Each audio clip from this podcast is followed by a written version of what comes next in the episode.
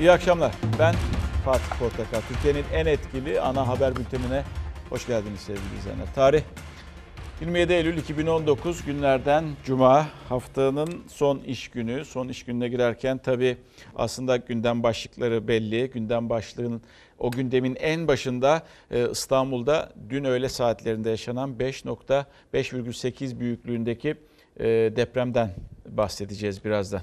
Ve o depremle birlikte aslında önlem alınmış mı, alınmamış mı, kaos yaşanmış mı, yaşanmamış mı, sistem var mı, yok mu ve acaba bir çift başlılık mı var bizi yönetenler arasında diye sık sık bu soruyu hatırlatacağım size. Neden diyeceksiniz? Az sonra haberler gelecek. Bir tarafta merkezi yönetim, diğer tarafta yerel yönetim. Ama sanki aralarında bir kopukluk var gibi. Sanki aralarında bir diyalog eksikliği var gibi. Sanki aralarında biraz daha yükselteyim e, çıtayı bir çekişme var gibi. İzleyeceksiniz birazdan neler neden böyle dediğimi anlayacaksınız. Tabela işte bundan dolayı bu az önce söylediklerimden dolayı kime inanayım? Aslında depremi ve deprem için hazır mıyız değil miyiz bu konuları tartışmak gerekirken el birliği yapmaları gerekirken bu soruyu soracağım ben size. Kime inanayım? Ve yarın bir gün bundan bir siyasi polemik bile çıkartacaklar. Çıkabilir de. Bunu da lütfen not düşünüz. Ama en önce şehit haberi var. Ee, Hakkari, Hakkari'de e, şehit düştü. Piyade piyade uzman onbaşı Muhammed Ceylan. iki çocuk babasıydı ve memleketi Isparta'da vatan toprağına emanet edildi. Hakkınızı şehidimize helal eder misiniz? Helal olsun. Çatışmada yaralanan piyade uzman onbaşı kaldırıldığı hastanede şehit oldu. Şehit ateşi Isparta'ya düştü. Cennet olsun kardeşim. Hakkari'nin Derecik bölgesinde çarşamba günü güvenlik güçleriyle teröristler arasında çatışma çıktı. O çatışmada piyade uzman onbaşı Muhammed Ceylan ağır yaralandı. 24 yaşındaki Mehmetçik doktorların tüm çabasına karşın kurtarılamadı. Şehit oldu. Allahu Ekber. Şehit piyade uzman onbaşı Muhammed Ceylan iki çocuk babasıydı. Memleketi Isparta'da dualarla son yolculuğuna uğurlandı. Salur köyü mezarlığında toprağa verildi.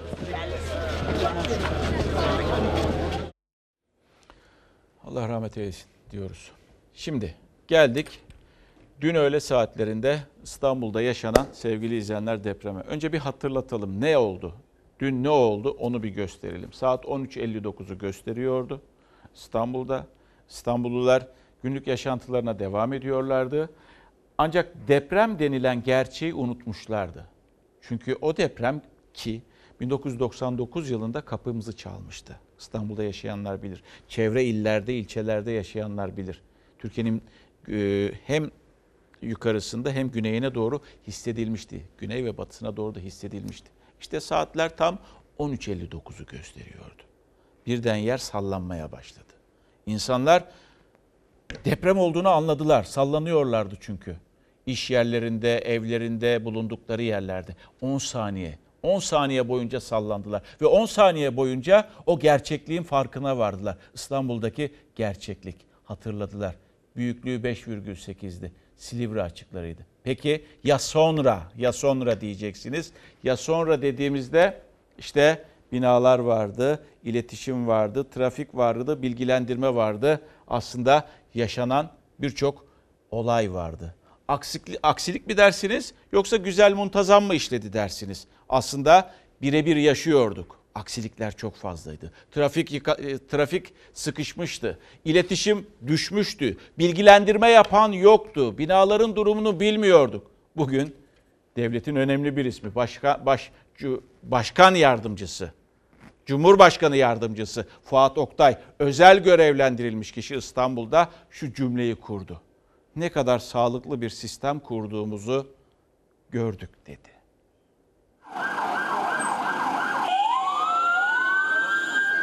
Bölgede? Yani ona ulaşan bir haber henüz ben çok takip edemedim. Hiçbir şey çalışmıyor yani. Burada herhangi bir göç yok değil mi? Yani bana gelen bir şey yok ama... İletişime en çok ihtiyaç duyulan anda depremzedelere yardım götürecek acil durum ekiplerinin bile birbiriyle iletişimi sağlanamadı. İstanbullu haberleşemedi, yakınlarına ulaşamadı. Trafik kilitlendi, ulaşım aksadı. Kaçacak yer zaten yoktu. Toplanma alanları sınırlı. O noktalara ulaşanlara da ne durumdasınız diye soran olmadı. Yaralı sayısı, depremin büyüklüğü, tüm bilgiler çelişkiliydi. Saat 13.59'da AFAD'a göre 5,8, Kandilli'ye göre de 6 büyüklüğündeki depremle sarsıldı İstanbul. Her geçen dakika 20 yıldır beklenen depreme karşı ne kadar hazırlıksız olunduğu ortaya çıktı. Sarsıntı durduğu anda herkes güvenli bir yer aradı kendine ama milyonlarca İstanbullu bir toplanma alanı bulamadı. Plazaların, binaların arasında beklediler. Toplanma alanına ulaşabilenlerin de halini soran yoktu. Bu saate kadar herhangi bir yetkili geldi mi sizin yanınıza? Bir şeye ihtiyacınız var mı diye? Hayır gelmedi. Hayır. Hiç kimse gelmedi. İhtiyacınız var mı? Yok mu? Ev hasarlı değil mi? Ben şahsen duymadım ve görmedim. Arkadaşlar deprem oldu. Kuvvetli sallandı. Ondan sonra tuttu. Çatır çatır çatır ses geldi. Kendileri güvenli bir yer bulamasa da herkes yakınlarının güvende olduğunu duymak istedi ama duyamadı. Çünkü en ihtiyaç duyulan anda telefonlar da çalışmadı. Telefon operatörleri sınıfta kaldı. İlk panik atlatıldıktan sonra evine, çocuğunun okuluna gitmek isteyenler de zorlandı. Çünkü trafikte kilitlenmişti. okuldaki çocuğumu almaya gidemiyorum. 5.9'da biz bunu yaşıyorsak, eğer şu anki krizi yaşıyorsak daha büyük bir depreme hazır olmadığımız gayet açık ve net. İletişim ve ulaşım aksayınca depremin büyüklüğü ve yaralı sayısı hakkında da bilgiler farklı farklıydı. Sağlıklı bilginin büyük önem taşıdığı deprem sonrasında kafalar karıştı. Açıklamalara ve oturdukları binaya güvenemeyenler geceyi sokaklarda geçirdi. 20 yıldır depremi bekleyen İstanbul büyük depremin provasını yaşadı ama sınıfta kaldı. Eleştirilere yanıtı Cumhurbaşkanı Yardımcısı Fuat Oktay verdi. Oktay, depremden sonra hızlı hareket edildiğini söyledi, sistemin iyi çalıştığını vurguladı. aslında ne kadar sağlıklı bir sistem kurduğumuzu burada bir kez daha görmüş olduk. Gerçekten inanarak mı söylüyorsunuz Fuat Bey bunu? Hı? Ekran başındakiler. Sadece İstanbul'da depremi yaşayanlar değil. Denizli örneği var mesela. Ha Fuat Bey Denizli'ye gitmedi tabii de ama İstanbul'a özel olarak gönderildi. Onun sebebini birazdan konuşuruz. Yani bir beyin fırtınası yaparız. Siz ne düşünüyorsunuz? Fuat Bey gibi sistemin gerçekten işlediğini mi düşünüyorsunuz? Sadece Fuat Bey, ben size şu örneği vereyim. Hani sistem çok iyi, sistem kurduğumuzu gördük diyorsunuz ya. Sayın Cumhurbaşkanı'nın aylar önce ettiği bir cümle var. Bu kente ihanet ettik cümlesi. Aslında her şeyi açıklıyor Fuat Bey. Yani kusura bakmayın da kameralar önünde gözümüzün içine baka baka da bu cümleyi kurmayın. Lütfen. İnanmamızı da beklemeyin. İnsanlar ne yaşadıklarını biliyorlar. Aklımızla da dalga geçmeyin lütfen. Ha, başkalarının aklıyla dalga geçebilirsiniz ama geçirtmeyeceğiz. Geçirtmiyoruz. Geçirtmemekte de kararlıyız. Fuat Bey'in bir cümlesi daha var e, hazır değilmişiz gibi bilgi kirliliği oluşturmak yanlış diyor. Hazır değilmişiz gibi bilgi kirliliği oluşturmak yanlış değilmiş. E, e, oluşturmak e, bilgi kirliliği oluşturmak yanlış ifadesini kullanıyor. Peki beyefendi bu cümleyi kurmuş olsun. Ha, ama kendi vicdanına verecek bu hesabı. Kendi vicdanına verecek bu hesabı onu bilemem. Ağzından çıkar o cümle ama kendi vicdanında bunun hesabını verecektir. Biz gerçekliklere bakalım. Doğrulara, doğru haberlere bakalım biz. Tamam yalan haberlere değil, doğru haberlere bakalım. Ha, şimdi bakınız lütfen hepimiz bir şekilde hazırlıklı olalım. İstanbul'da veya Türkiye'de deprem bölgelerinde yaşayanlar. Çünkü sanki kendi göbeğimizi kendimiz kesecekmiş gibi bir durum var. Neden diyeceksiniz? Ee, mesela e, Kandilli müdürü Profesör Doktor Haluk Özener dedi ki ama bilim insanı bu cümleyi kurmak zorunda. Bilmek zorundayız. Bizi bilgilendirmek zorundalar. Sona doğru yaklaşıyoruz. Sona doğru yaklaşıyoruz ifadesini kullandı. Neyi kastediyordu? O büyük depremi aslında kastediyordu. Ve işte siz siz olun, hazırlıklı olun. Ne zaman olunacağı bilinmiyor, olacağı bilinmiyor. Ama İstanbul için, Marmara bölgesi için bir deprem kaçınılmaz. Her ne kadar sistem iyi yürüyor diyenler olsa da.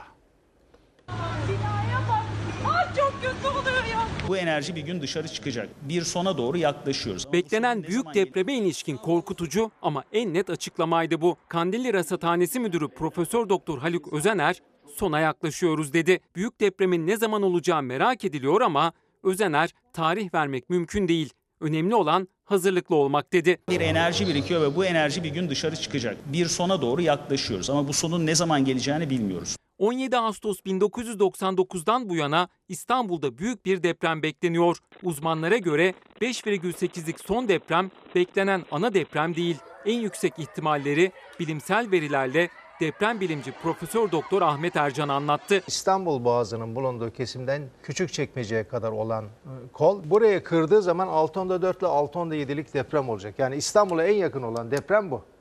Bunun en fazla yıkım yapacağı yer Avcılar, Beylikdüzü, keza e, Küçükçekmece, e, Yeşilköy ve Suriçi. Eminönü Yarımadası dediğimiz Fatih, Zeytinburnu, efendim buradan Bakırköy'ün özellikle çok eski yapıları vardır. Daha sonra Yeşilköy, Yeşilyurt. Bunlar e, 99 depreminde sanki 9. roundu görmüş bir boksör yorgunluğunda şu anda. Profesör Doktor Ahmet Ercan beklenen büyük depremin etkisini atom bombası örneğiyle anlattı. 5.8'lik depremin bir atom bombasının e, %20'si. 7.2'lik bir depremin eş değeri 35 atom bombasıdır. %20'nin etkisi İstanbul'da buysa bunun yaklaşık Hocam. 70 ile 80 katının etkisi ne olur? Hocam Beklenen depremden daha zayıf 5,8'lik bu depremde bile İstanbul'da birçok noktada aksaklıklar yaşandı. Özellikle sarsıntının en çok hissedildiği Silivri ve Avcılar'da insanlar evlerine giremedi. Hava karardı, korku panik geçti ancak endişe hala devam ediyor. Depremin merkez üstüne en yakın yerleşim yeri Silivri'de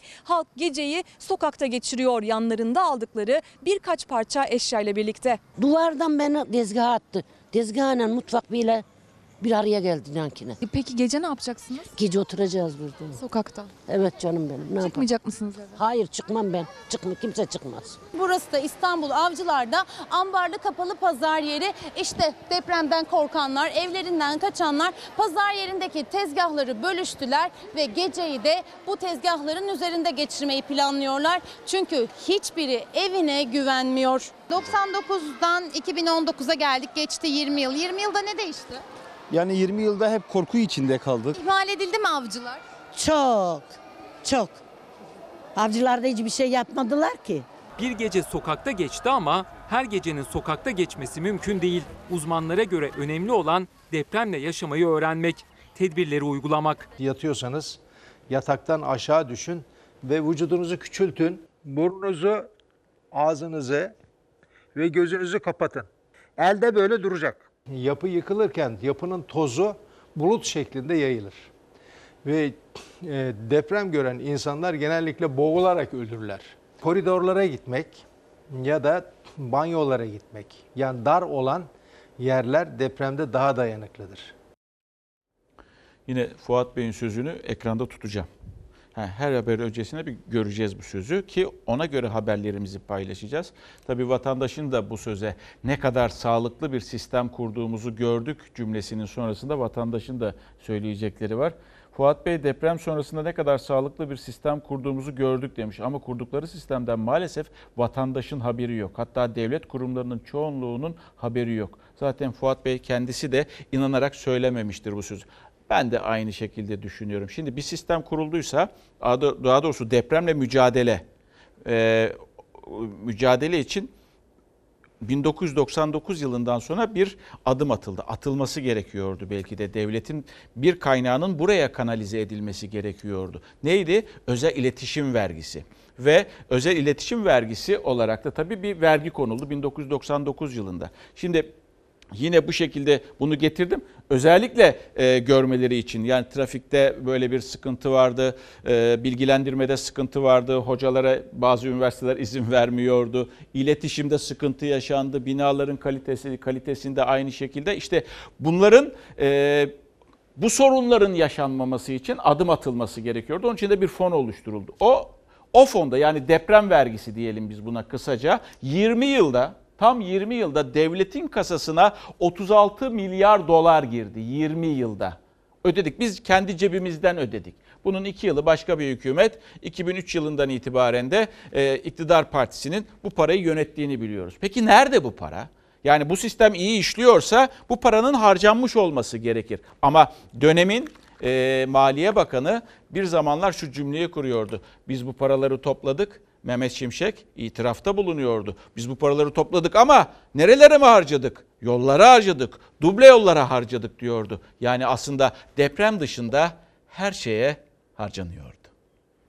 İmar aflarını, barışları da alın lütfen. Biz kötü haldeki binaları bile tapulandırır duruma geldik. Barış sağlayacağız diye. Bugün bulunduğumuz hal 20 yıl önceki halden çok daha geride ve daha kötü durumda. Binalarınız hazır mı? İnsanlar hazır mı? Kamu kuruluşları hazır mı? O üç sorunun da yanıtı uzmanlara göre hayır. Türkiye 1999 depreminden beri yani 20 yıldır özel iletişim vergisi ödüyor. Sadece ödenen özel iletişim vergisiyle İstanbul'daki binaların yarısı dönüştürülebilirdi. Ancak dönüşüm bir yana imar barışları, dolgu, yamaç üzerine yapılan binalarla tehlike daha da arttı. Üstelik iletişim için toplanan vergilerle iletişim de sağlanamadı. Binalarımıza bakalım lütfen. Deprem sırasında ağır hasar alacak veya göçecek olan bina sayısı son derece fazla. İstanbul'da anormal bir rakama gelen para en azından şunu biliyorum ki depreme karşı güvenlik sağlamakla ilgili kullanılmadı. Çünkü kullanılsa o paranın yarısına şimdiye kadar bu işlerin çoktan bitmiş olması lazımdı. 36 milyar dolar özel iletişim vergisi toplandı. Bununla 100 metrekarelik 1 milyon 800 bin konut dönüşebilirdi. Bu da İstanbul'daki konutların yarısı anlamına geliyor. Ama yapılmadığı çok net gözle görülüyor. Burası bir dere yatağı. Dere yatağının hemen üzerinde dolgu evler var. Ve o evler uzun süredir hasarlı ama kullanılmaya devam ediyor. İstanbul'da örnek tek bir ilçeyle de sınırlı değil. Heyelan bölgelerine, yamaçlara, dere yataklarına sayısız evler yapıldı. Buna Zeytinburnu'da dahil, Avcılar'a dahil, Küçükçekmece dahil, Maltepe Rahmanlar'da dahil bunun gibi çok yer sayarım size. Daha hiçbir işin yapılmadı. Biz kentsel dönüşüm yapıyoruz. Toplasanız da şimdiye kadar kaç bina yapıldığını o da soru işareti gerçekten. Bu vergiler duble yollara gidiyor. Demir yollarına gidiyor. O paraların aslında nereye gittiği her deprem sonrası merak konusu. 8 yıl önce yaşanan Van depreminden sonra dönemin Maliye Bakanı Mehmet Şimşek deprem için toplanan vergilerin nereye gittiğini açıklamıştı. Çok rahat ve tartışılacak bir üslupla. Şimşek o zaman da aslında deprem için toplanan vergilerin deprem için harcanamayacağını itiraf etmişti. Şu vergiyi şuradan almıştık da sadece şuraya kullanalım yaklaşımı zaten geçmişte de yoktu. Depremlerden sonra yaşanan hasarlardan ders alınmadı. Yine toplanan vergiler ne binaları güçlendirmeye ne de iletişimi kuvvetlendirmeye harcandı. Teknoloji yoktu, dronlar yoktu. E şimdi onlar varken bugün hala iletişim kuramamazlık nasıl bir ayıptır? Altyapının sahibi o zaman devletken Bugün artık devlet değil. Bugün özel kuruluşların elinde. Hep söyledik bu gibi şeyler özel kuruluşlara bırakılamaz. Fuat Bey'in dediği gibi gerçekten sistem güzel işliyor. Mehmet Bey de açıklamış geçmişte. Paralar ortada yok. Ha tamam demir yoluna gitti, oraya gitti, buraya gitti. Aslında bunun için harcanması gerekiyordu. Bu vergileri siz e, işte önceki hükümette dair olmak üzere bunun için bizden aldınız ve hala da almaya devam ediyorsunuz. Ve e, işte böyle bir ortamda yine e, beyefendinin yani Sayın Oktay'ın sözüne bakın kimileri nasıl mesaj atmış. Ne kadar sağlıklı bir sistem kurduğumuzu gördük. Kimi inanayım diye Erol Bey mesaj göndermiş. Bu açıklamayı seyrederken kızım baba dalga geçmek için mi söyledi diye bana sordu. Hayır kızım ciddi ciddi böyle olduğunu söylüyor deyince güldü. Evet çocuklarımız bile bu açıklamayı gülüyorsa söyleyecek bir şey yok diyor. Şimdi gelelim aslında olayın bir başka boyutu. Deprem gerçekliği var. Evet bu gerçekliği biliyoruz. Ne yapmamız gerektiğini bilmiyoruz. Binalarımızın e, sağlamlığı konusunda soru işaretlerimiz çok fazla. Kamu, kamu binalarının e, güvenirliği konusunda, güvenilirliği konusunda soru işaretlerimiz çok fazla. Biz bireyler olarak da öyle bir anda nerelere gideceğiz? Olması gereken yerler aslında e, çadır kentlerden bahsediyorum. Toplanma alanları. Ne bileyim e, suyuyla, e, elektriğiyle, sahra, sahra hastanesiyle, mutfağıyla, e, tuvaletleriyle, banyosuyla olması gerekenlerden bahsediyorum. Parklardan bahsetmiyorum sizlere. Çocuk parklarından bahsetmiyorum. Oralarda yaşama alanlarından bahsediyorum. Biliyor musunuz acaba çadır kentler nerelerde, nereye kurulacak? İstanbul'da AFAD'ın yani bırakın yüzlerce binlerceyi on binlerce şu anda ilan edilmiş toplanma alanları söz konusudur, vardır. 99 yılında 470 adet çok büyük çaplı toplanma alanı tanımlanmış. Şu an itibariyle o gün tanımlanan 470 alanın elimizde kalanı 77 adet. İlk şoku atlattıktan sonra herkes güvenli bir yer aradı. Neyse ki yıkılan bina olmadı ama büyük depremde nerede toplanılacak tartışması başladı. İstanbullunun deprem sonrası sığınabileceği boş alanlar nerede sorusunun yanıtını İnşaat Mühendisleri Odası İstanbul Şube Başkanı Nusret Suna verdi. Suna'nın iddiası çok çarpıcı. acil durum toplanma noktası yazıyor. Şimdi şöyle bakacak olursanız burası bir çocuk parkı. Şimdi burası acil toplanma alanı olabilir mi? Yanında yüksek katlı binalar var. Boşaltılmış binalar var. Sayın Cumhurbaşkanı zannederim bir yanlış bilgilendirmeyle söyledi. Konteyner bir yana çadır bile kurulacak yer yok aslında. Nusret Sunay'a göre AFAD'ın toplanma alanı olarak gösterdiği birçok yer toplanma alanı değil. Toplanma alanlarında çadırlar için yer olmalı. Seyyar tuvalet ve kanalizasyon sistemi kurulmalı. 17 Aralık 2018 tarihinde AFAD'ın müdürü 2850 adet toplanma alanımız var dedi. Çocuk parkları, okul bahçeleri, cami avlusu, boş ufak araziler toplanma alanı olarak gösteriliyor. Şişli'de eski hatta hasarlı binaların bulunduğu bu mahallede yaşayanların acil durumda toplanma noktası işte burası. Ancak bu alanda toplanma alanına uygun bir yer değil. Çünkü burası bir çocuk parkı. Salıncaklar var, kaydıraklar var, spor aletleri var. Yani depremden kaçıp buraya gelecekler için özellikle bir yer ayrılmamış durumda. Orada bir park var. Şimdi insanlar burada kalmak isteseler Buraya siz çadır, konteyner kurabilir misiniz? Beşiktaş'ta eski binaların arasında kalan bu küçücük parkta bir toplanma yeri aslında. Parkı çevreleyen sadece bu beton merdivenler düşünüldüğünde burası da toplanma alanına uygun bir yer değil. İşte sadece bu parklar kaldı. 17 Ağustos'tan bu yana toplanma alanları artmadı. Birçoğu imara açıldı. Yerine lüks rezidanslar, AVM'ler yapıldı. Kaçta kaçı alışveriş merkezi rezidans oldu? Yani en az işte bakın gördüğünüz gibi 496 tanesinden 77 kaldığına göre 400 tanesi imara açılmış vaziyette. Hepsi bir rant uğruna imara açıldı. Neler oldu? AVM'ler yapıldı, rezidanslar yapıldı, gökdelenler yapıldı, devasa binalar yapıldı. Biz bunları ne zaman söylersek hemen akabinde düzeltmeler geliyor. İşte efendim böyle sizlerin söylediği gibi 400 tane değil 2850 tane var deniyor. Evet 2850 tanesi budur. Sunay'a göre İstanbul'un her iki yakasında toplanma alanı olarak gösterilen iki büyük alan hakkında da yanlış bilinen bir nokta var. Şimdi buraları deniyor ki toplanma alanı. Kesinlikle değildir. Dolgunun üzerine toplanma alanı olmaz. 3 yıl önce burayı toplanma alanı dediler ama bugün bina yapmışlar. Arkadaşlar biz şöyle çalışıyoruz. Bu metrekare alan olarak biz ihtiyacımızı karşılayabiliyor muyuz, karşılayamıyor muyuz? Yer değişebilir. Hazır değilmişiz gibi bilgi kirliliğine gitmek, kendi insanımızı huzursuz etmek kadar yanlış bir olay olamaz. Cumhurbaşkanı yardımcısı Fuat Oktay da toplanma alanlarının yerlerinin değişebileceğini söyledi. Ekrem İmamoğlu ise iddiasının arkasındaydı. Örneğin geçmişte Ali Samiyen Stadı ve çevresi gibi örnek veriyorum sadece. Bu büyük alanlar şu anda işte Ali Samiyen Stadı'nda olduğu gibi bir binaya, bir yapıya dönüşmüştür.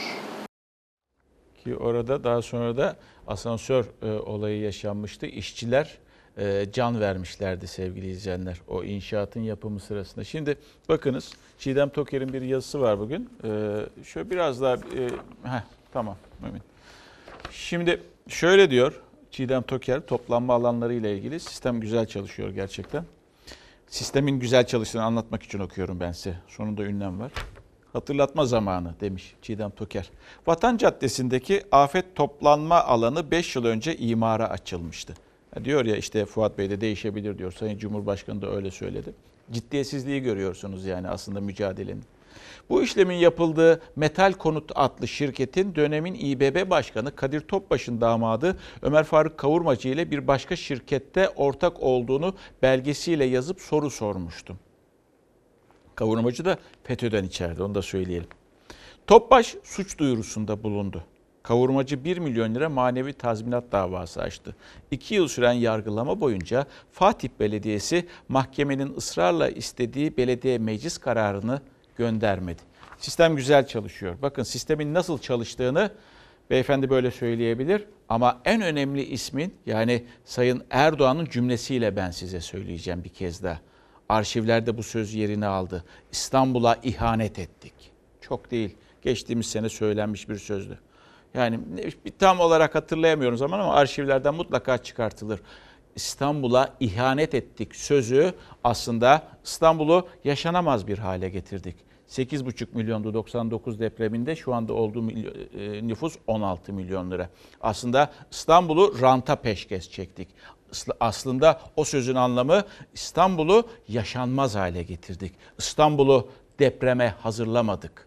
Ve o yüzden şimdi de beyefendi İstanbul'a özel gö- görevlendirilmiş olarak sanki gönderilmiş ve belediyenin de önüne geçip e, açıklamalarda bulunuyor. Ve kurduğu bu cümlede aslında az önce demiş ya bir baba çocuğum güldü diye gülünecek bir cümle olarak hafızalara e, kazanıyor. O kız çocuğu babasına buna sormuştu. Bu soruyu sordu. Ama bu o kız çocuğu okula da gitti gündüz. Yani okulunun sağlamlığını kafasında sorgulayarak gitti. 14 okul İstanbul'da boşaltıldı. Okullar boşaltıldı bir de Çapa'dan ses geldi. Çapa Tıp Fakültesinden, İstanbul Üniversitesi'nde dökülüyor çünkü. Oranın çalışanları, öğrenciler, eğitmenler, görevliler, memurlar vesaire o binalara girmediler. Bırak bırak. Bugün çocukların okulunun e, pek çoğunun özellikle zemin katlarındaki sıkıntı kısa kolon yumuşak kat yüzünden tehlikelidir. Bakın diyorsunuz ki devlet hastanesinde çatlaklar oldu. Ya olacak şey. Her şeye dayanıklı olarak sadece yüzde ikisi, yüzde biri sağlamdır. Depremle birlikte okullar ve hastanelerin güvenilirliği yeniden gündeme geldi. Uzmanlara göre İstanbul'daki o okulların sadece yüzde ikisi büyük bir depreme dayanıklı. Tedbir olaraksa 9 ilçede 14 okul bir gün süreyle tatil edildi. Deprem sırasında büyük korku yaşayan öğrenciler de veliler de pazartesi günü ne yapacağını şimdiden düşünmeye başladı. Çok korkuyoruz. Ne yapacağız çocuklarımızı? Nereye vereceğiz? Arkamda gördüğünüz okul depreme kadar güvenilir kabul ediliyordu. Hatta okulların açılmasına günler kala bazı okullar kapatılmıştı. Veliler tepki göstermişti ama burası o okulların arasında yoktu. Şimdi valilik kararıyla eğitime geçici olarak ara verildi. önlem alınsın istiyoruz yani çocuklarımızın güvenliği açısından. Göndermeye korkuyoruz çocuklarımızı. Tamir yapmazlarsa korkacağız çünkü hani ne bileyim yıkılma tehlikesi falan vardır. Okullar açıldığında tespit edilememişti 14 okuldaki hasar. Depremle birlikte incelemeye alındı. Bırak bırak.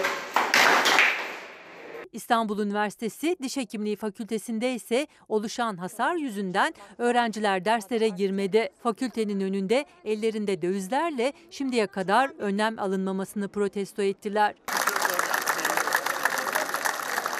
99 depreminden sonra İstanbul Üniversitesi Tıp Fakültesindeki binaların güvenilirliği çok tartışılmıştı. Son depremden sonra var olan çatlaklara yenileri eklendi. Şimdi Diş Hekimliği Fakültesi öğrencileri can güvenlikleri sağlanana kadar fakülteye girmek istemiyor, oturma eylemi yapıyor. Raporlar ortadayken ya bizim burada eğitim almamız bizi korkutuyor. Biz okulumuzu seviyoruz, okulumuzda kalmak istiyoruz. Ama okulumuzun yerinde yenilenmesini talep ediyoruz. Sadece binanın içinde değil, binanın dışında da gördüğünüz gibi derin çatlaklar var. İşte burası taşıyıcı kolonlardan biri. Gördüğünüz bu çatlaklar binanın içiyle ilgili de ipucu veriyor. Bu gördüğünüz video kantin tarafındaki kolonların bir tanesi. Depremden sonraki halini siz de görüyorsunuz. Parmağımıza dokunduktan sonra tamamen yerle bir oldu, yıkıldı. Fox Ana Haber'e konuk olan afet uzmanı Kubilay Kaptan'ın okulların durumuyla ilgili yaptığı çarpıcı açıklamalar neden şimdiye kadar eyleme geçilmediğinin kanıtı gibiydi. Biz 2010 yılında 300 tane anaokulunda inceleme yaptık. %95'inde deprem çantası yoktu. Acil durum kapıları kapalıydı. Anahtarların nerede olduğu bilinmiyordu. Bazılarının çı- çıktığı yer ya duvar ya yoldu. O raporu hazırlayıp da bugün farklı bir sebepten dolayı şu anda hapiste olan o zamanki valiye verdiğimiz zaman raporu, efendim bir raporumuz var diye raporu aldı. Arkasında böyle bir rapor yok dedi. Sümen altı yaptı. Aynen her şey yolunda dedi. Okullarla ilgili e, Hasan diye bir arkadaşım var. e, Aynı şirkette çalışıyoruz. Fotoğrafları da gönderdi. Bahçeli Evler'de Mustafa Kemal Okulu, ilkokulu. Çocuklar gönderilmiş okula ama fotoğraflar var elimde. Maalesef e, yani korkutan fotoğraflar diyebilirim ve yetkililerden bilgi almak istiyor. Okul müdüründen vesaire kimse de konuşamıyor. Kimse de bilmiyor bir şey diyecek bir şey de yok. Bakın bu ülkede bakın bu ülkede imar affı çıkardılar. Daha çok değil birkaç ay öncesine kadar seçim öncesinde hem oy e, devşirmek için hem de kasaya para koymak için boşalan kasaya. Çürük çarık bütün binalara kontrolsüz bir şekilde bu, bu ülkede birkaç ay önce seçim öncesinde imar affı geldi. Böyle bir zihniyet depremle mücadele edebilir mi? İşte sistem, verin o sözü gene Fuat Bey'in sistemini. Bakın hayır sistem sözünü verin. Sistem sözünü Fuat Bey'in o sözünü verin. İşte böyle bir ülkede imar affının çıkarıldığı bir ülkede çürük çarık bütün binalara sözde ruhsatların verildiği bir ülkede ne kadar sağlıklı bir sistem kurduğumuzu da görürsünüz. İşte bir siyasetçi, bir siyasetçinin inanılmayacak bir sözü. Diğer tarafta da yapılan, eyle, yapılan eylemler. Hani vardı ya seçim öncesinde bir şeyler oldu ama ne olduğunu biz de anlayamadık diyen bir milletvekili vardı. O seçim öncesinde alın size beş, benzer bir söz. Ne kadar sağlıklı bir sistem kurduğumuzu gördük diyor. Siz kendi aklınıza dalga geçebilirsiniz ama bizimkilerle değil en azından. Şimdi bir fotoğraf karesi. Bu fotoğraf karesi işte AFAD'da çekildi. Şimdi burada Fuat Bey var. İstanbul'a özel gönderilmiş ve görevlendirilmiş olduğunu düşünüyorum. Çünkü Denizli depremine veya başka bir depreme gitmedi. İstanbul için özellikle kendisi burada. Sanki bir adım öne geçmek istercesine, sanki bütün açıklamaları belediye yapmasın demek istercesine İstanbul'a gönderilmiş olarak ben öyle algılıyorum. Ve yanında İçişleri Bakanı vardı, yanında e, bir başka diğer bakan vardı, e, işte AFAD sorumlusu vardı, bir de vali vardı. Vali de kenarda kalmış gibiydi. Şimdi bu beş kişi var. Bu fotoğrafta birisi birisinin de olması gerekiyor. Aslında Ekrem İmamoğlu'nun da olması gerekiyor. Şimdi öyle gün içerisinde çelişkili açıklamalar geldi ki bir bakıyorsunuz bir tarafa davet edildi mi edilmedi mi sorusunu soruyorsunuz İBB tarafına. Oradan anlıyorsunuz ki sanki davet edilmemiş gibi. Ama başka bir cümleye bakıyorsunuz ha, edilmiş ama ben başkalarını göndermişim anlamı çıkıyor. Diğer taraftan e, merkezi yönetime bakıyorsunuz Önce sanki davet gitmemiş gibi algılıyorsunuz ama daha sonra yapılan sözlü açıklamada hayır biz davet ettik e, cümlesi kuruluyor. Ve biz vatandaşlar olarak kime inanalım diyoruz. Yaşadığımız 5.8'lik depremle ilgili Sayın Cumhurbaşkanımızın talimatıyla kurulan e, koordinasyon ekibimiz e, o saatten itibaren sürekli teyakkuz halinde. İstanbul için çok önemli bir toplantı. Cumhurbaşkanı Yardımcısı, İçişleri Bakanı, Şehircilik Bakanı ve İstanbul Valisi orada.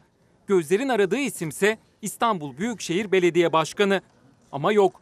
Ekrem İmamoğlu o kriz masasına davet edildi mi, edilmedi mi? Herkes bu sorunun yanıtını arıyor. Arıyor çünkü İmamoğlu o soruya evet de demedi, hayır da. Arkadaşlarım orada şu anda benim. Yani Evet, genel sekreter yardımcımız e, ve diğer arkadaşlarımız orada. Belediye olarak mı davet edildiniz? Bugünkü programda genel sekreter yardımcımız ve arkadaşlarımız orada. Bir davet geldi yani. Genel sekreter yardımcımız ve arkadaşlarımız orada. Tamam. Cumhurbaşkanı Yardımcısı Fuat Oktay, İçişleri Bakanı Süleyman Soylu, Şehircilik Bakanı Murat Kurum ve Vali Ali Yerlikaya Afet ve Acil Durum Yönetim Merkezi'ndeydiler. İstanbul Büyükşehir Belediye Başkanı Ekrem İmamoğlu'nun olmadığı toplantıda İstanbul depremini konuştular. Sosyal medyada ise İmamoğlu'nun toplantıya davet edilmediği iddiaları gün boyu tartışıldı. Kriz yönetiminde çift başlılık olduğu öne sürüldü. Tekrar İstanbul'a ve tüm Türkiye'ye geçmiş olsun diyor. Bugünkü programda genel sekreter yardımcımız ve arkadaşlarımız orada. Bir davet geldi yani. Genel sekreter yardımcımız ve arkadaşlarımız orada. Tamam. Ekrem İmamoğlu toplantıya davet edilip edilmediğine dair soruya net bir yanıt vermedi. Önce İstanbul Valiliği yaptığı açıklama. Valilik İmamoğlu'nun bugünkü toplantıya davet edilmediği iddiaları gerçeği yansıtmamaktadır dedi. Sonra da Cumhurbaşkanı Yardımcısı Fuat Oktay kameralar önünde iddialara yanıt verdi. Burada siyaset yapmıyoruz. Burada insan hayatını konuşuyoruz. Dolayısıyla bunun parçası olan paydaşı olan herkes buradadır. Son derece samimi olarak tüm tarafları ilk andan itibaren davet ettik. Buna İstanbul Büyükşehir Belediyesi dahildir. Ve başkan da geldi akşam burada bu çalışmaların içerisinde bulundu. Sonrasında İmamoğlu bir kez daha konuştu. Bu işin siyaseti olmaz dedi. Şurası, burası, şuradaki masası, buradaki masası olmaz efendim. Masa tektir. O da deprem masasıdır. Biz de o masada her zaman her yerde olacağımızın teminatını burada verelim. Bu bizim e, hem vatandaşlık hem görev sorumluluğumuzdur. Bakın nasıl bir çift başlılık var şu anda. Biz deprem gerçeğini yaşıyoruz yurttaşlar olarak. Bilgilenmek istiyoruz. Can derdindeyiz. Can derdindeyiz ama diğer tarafta e, oy derdinde diğerleri veya diğerleri siyasi güç derdinde. Oyu değil de siyasi güç derdinde. Yani bu fotoğrafın sonrasında Ekrem İmamoğlu'nun yanına da Kemal Kılıçdaroğlu geldi dikkat ederseniz. Ben de senin arkandayım diye. Ya arkadaş bu kentte deprem oldu deprem. Biz can derdindeyiz. Siz neyin derdinde olursanız olun hiç de umurumda değil. Halının altından ne süpürecekseniz de süpürün. O da umurumda değil. Ben canımın derdindeyim canımın. Ve işte böyle bir durumda Ekrem İmamoğlu'ndan da bir açıklama geldi. En son açıklama ondan. Şöyle diyor Ekrem İmamoğlu. Burası itibarlı bir kurumdur. İstanbul Büyükşehir Belediyesi'dir. 16 milyon insanın yerel idaresidir. Mevzumuz olan konulara değiniyoruz. Dün davet edildiğim yerdeydim. Davetimin davet ettiği her yere, devletimin davet ettiği her yere koşa koşa giderim. Ama bu gündemin depremle ilgili şu an yoğun gündemin önüne geçmesini şiddetle reddediyorum. Kabul etmiyorum. Bu mevzuya ben dahil olmadım. Dahil olanların da bir an önce gerçek gündeme dönmesini bekliyorum. Bir soru soracağım size. Bir soru soracağım ben size. Tek bir soru. Soru da şu. Eğer İstanbul Büyükşehir Belediyesi e, muhalefet partisinde değil de iktidar partisinde devam etseydi Fuat Bey gönderilir miydi buraya? Gönderilmezdi. Gönderilmezdi. Şimdi bir de burada böyle bir koltuk var. Beşli bir koltuk. Ekrem Bey gelseydi nereye oturtulacaktı? O da bir tartışma konusu. Yani bakın siz kendi aralarınızda, kendi aranızda siyasi güç mücadelesi yapabilirsiniz. Biz normal yurttaşlar olarak e, canımızın derdindeyiz. Çocuklarımızın, kendimizin canımızın derdindeyiz. Şimdi geldik. Ha, şimdi Bakın kentsel dönüşümden bahsediliyor. Kentsel dönüşümü, rantsal dönüşümü o da ayrı bir soru işareti. Sanki rantsal dönüşüm olduğu daha fazla insanın aklına geliyor yaygın kanı olarak. İşte size bir örnek. Şu anda gözüken 1.6 milyar lira zorda kalan 3 firmaya varlık fonu üzerinden ödeme yapıldı. 3 inşaat firması projeyi sürdüremedi. Varlık fonu o firmaların tüm masrafını üstlendi. Yaklaşık 2 milyar lira ödeyerek İstanbul Finans Merkezi'ne ortak oldu. Hem firmaların kasasına sıcak para girdi hem de devreden çıktıkları için projeye daha fazla yatırım yapmak zorunda kalmayacaklar. Muhalefet de uzmanlar da varlık fonunun bu hamlesini büyük şirketleri kurtarma operasyonu olarak yorumladı. Yaklaşık 300 milyon dolar veriliyor. Oysa ki para için 50 milyon dolara tank palet fabrikasını satıyorlar. Paraya ihtiyacın varsa 6 tane tank palet fabrikasını Ağoğlu'na vermek nasıl bir vicdandır ya? 3 tane şirketin finansal olarak zora düşmesi, projenin durması karşısında onlara kaynak aktardı. Bundan başka hiçbir şey değil. Paranın merkezi İstanbul olacak, istihdam sağlanacak. İşte bu vaatlerle 3 yıl önce finans merkezinin temeli atılmıştı. Şimdiki manzara bu. İnşaat şirketlerinin sadece tabelası var ama inşaatlar yerinde sayıyor. Durum böyle olunca da kuruluşu çokça tartışılan Varlık Fonu devreye girdi. 3 büyük şirkete bu zamana kadarki tüm masraflarını yaklaşık 1.6 milyar lira ödeyerek finans merkezine ortak olduğunu açıkladı. Varlık fonu da hazinenin olduğu için yani devletin olduğu için bu ödeme milletin cebinden alındı ve şirketlere ödendi. İstanbul Ümraniye'de 3 yıl önce temeli atıldı İstanbul Finans Merkezi'nin ancak projeyi üstlenen 3 büyük inşaat firması Ağoğlu, YDA ve İntaş ilerlemekte zorlanınca devreye varlık fonu girdi. Varlık fonu kuruluş amacında bize lanse edilen şuydu. Gidecek şirketlere ortak olacak, sermaye piyasalarına derinlik kazandıracak ve değer artıracak. Ama varlık fonu faaliyet göstermiyor. Bir, borçlanma fonuna döndü. İki, batık şirketleri kurtarma fonuna döndü. Türkiye Varlık Fonu Finans Merkezi inşaatına ortak oldu. %35'lik bölümünü yüklendi yani maliyeti paylaşmış oldu. Uzmanlara göre ise bu durumda karlı çıkan inşaat şirketleri çünkü zarar etmekten kurtuldu. Maliyete ortak olduğu gibi aslında sadece maliyete değil, batık şirketlerin maliyetine ortak oldu. Zora düşen şirketlerin maliyetine ortak oldu. Türkiye Varlık Fonu Genel Müdürü kamu yararı gözetildiğini söyledi. İnşaatın Kasım ayında yeniden başlayacağını duyurdu. Ancak ekonomi yazarı İbrahim Kahveci'ye göre fonun özel şirketlere uzanmasının bedelini de yine finans merkeziyle ilgisi olan olmayan herkes ödeyecek. Varlık fonuyla beraber kamu özel işbirliği yatırımlarında düşündüğümüz zaman gelecek nesillere çok ciddi bir borç, hazine üzerinden borç bırakmış hale geldik. Sistem güzel çalışıyor. Gerçekten sistem güzel çalışıyor. Şimdi bakın biz soru sormayı seviyoruz ya. Yine soru soran muhabirlerimiz vardı. Bu kez Bakan Zehra Zümrüt Selçuk'a SGK'daki o Sayıştay raporundan sonraki sıkıntılarla ilgili cevaplamamak için bakınız neler yaşadı. Sayın Bakan, Sayıştay raporları ile ilgili bir sorumuz olacaktı. SGK raporu hazırlandı. Bir yanıtınız olacak mı? Efendim. Sağ taraftan devam edeceğiz. Asansör. Asansörden devam edeceğiz. Soru Sayıştay'ın SGK'daki vurgunu belgeleyen raporu. Ancak yanıt vermek istemeyen Çalışma Bakanı gazetecilerden uzaklaşırken yönünü şaşırdı. Sağ taraftan devam edeceğiz. Asansör. Asansörden devam edeceğiz.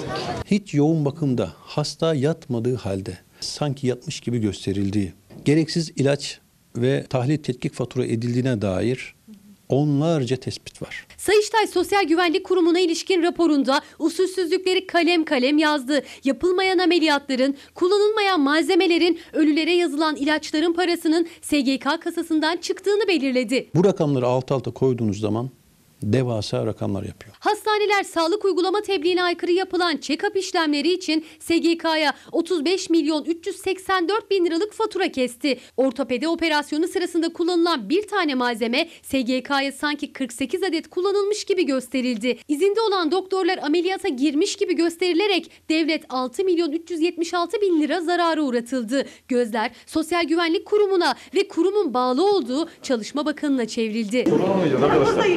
Biz buradan e, soru sorma niyetimizi sesli dile getirelim. Onlar kabul etmezlerse e, devam etsinler. Çalışma Bakanı Selçuk, Ulaştırma Bakanı ile birlikte bir programa katıldı. Gazeteciler de SGK vurgununa ilişkin soru soracaktı. Ama soru sorulmasın diye bakanlarla gazeteciler adeta köşe kapmaca oynadı. Yürü abi. Soralım bir açın şurayı. Hadi bir açın şurayı. Sayın Bakan, Sayıştay raporları ile ilgili bir sorumuz olacaktı. SGK raporu hazırlandı. Bir yanıtınız olacak mı? Sonunda Sayıştay'ın SGK'ya ilişkin usulsüzlük tespitleri Çalışma Bakanı Zehra Zümrüt Selçuk'a sorulabildi. Bakan yanıt vermedi. Mikrofonlardan da uzaklaşmaya çalıştı. O anda yönünü şaşırdı. Az önce çıktığı salona girmesini danışmanları engelledi. Sağ taraftan devam edeceğiz. Asansör. Asansörden devam edeceğiz. Yeşim Karacaoğlu soru sormak istedi. Sordu sorusunu. Cevabı alamadı. Serhat Yağmur da o anları görüntüledi. Geldik Adalet Bakanı'na. Adalet Bakanı susmuyor Abdülhamit Kul ve FETÖ ile mücadelesinin arkasında duruyor. Bu kez İzmir'deydi. FETÖ'nün kripto elemanları dedi. Acaba kime dedi? Türk yargısı FETÖ mücadelesinin en ön safında pozlar verip FETÖ'cü yöntem ve üslupla bu mücadeleyi sulandıran mücadeleden rant devşirmeye çalışan çıkar odaklarının da çok iyi farkındadır. Adalet Bakanı isim vermiyor ama kendisine hedef alan FETÖ suçlamalarına karşı öfkesi dinmiyor. Bu kez de mücadeleyi sulandıran çıkar odakları ifadelerini kullandı. Sureti haktan görünüp hakkın ve hakikatin altını oyanlara karşı da dikkati elden bırakmamak gerekir. Düşmanı alt etmek kadar ona benzememek de çok önemlidir. 15 Temmuz'dan bu yana FETÖ ile etkin mücadele iktidarın öncelikli gündemi. Ancak son günlerde yargıda FETÖ yapılanması iddiasıyla gündeme geldi Adalet Bakanı.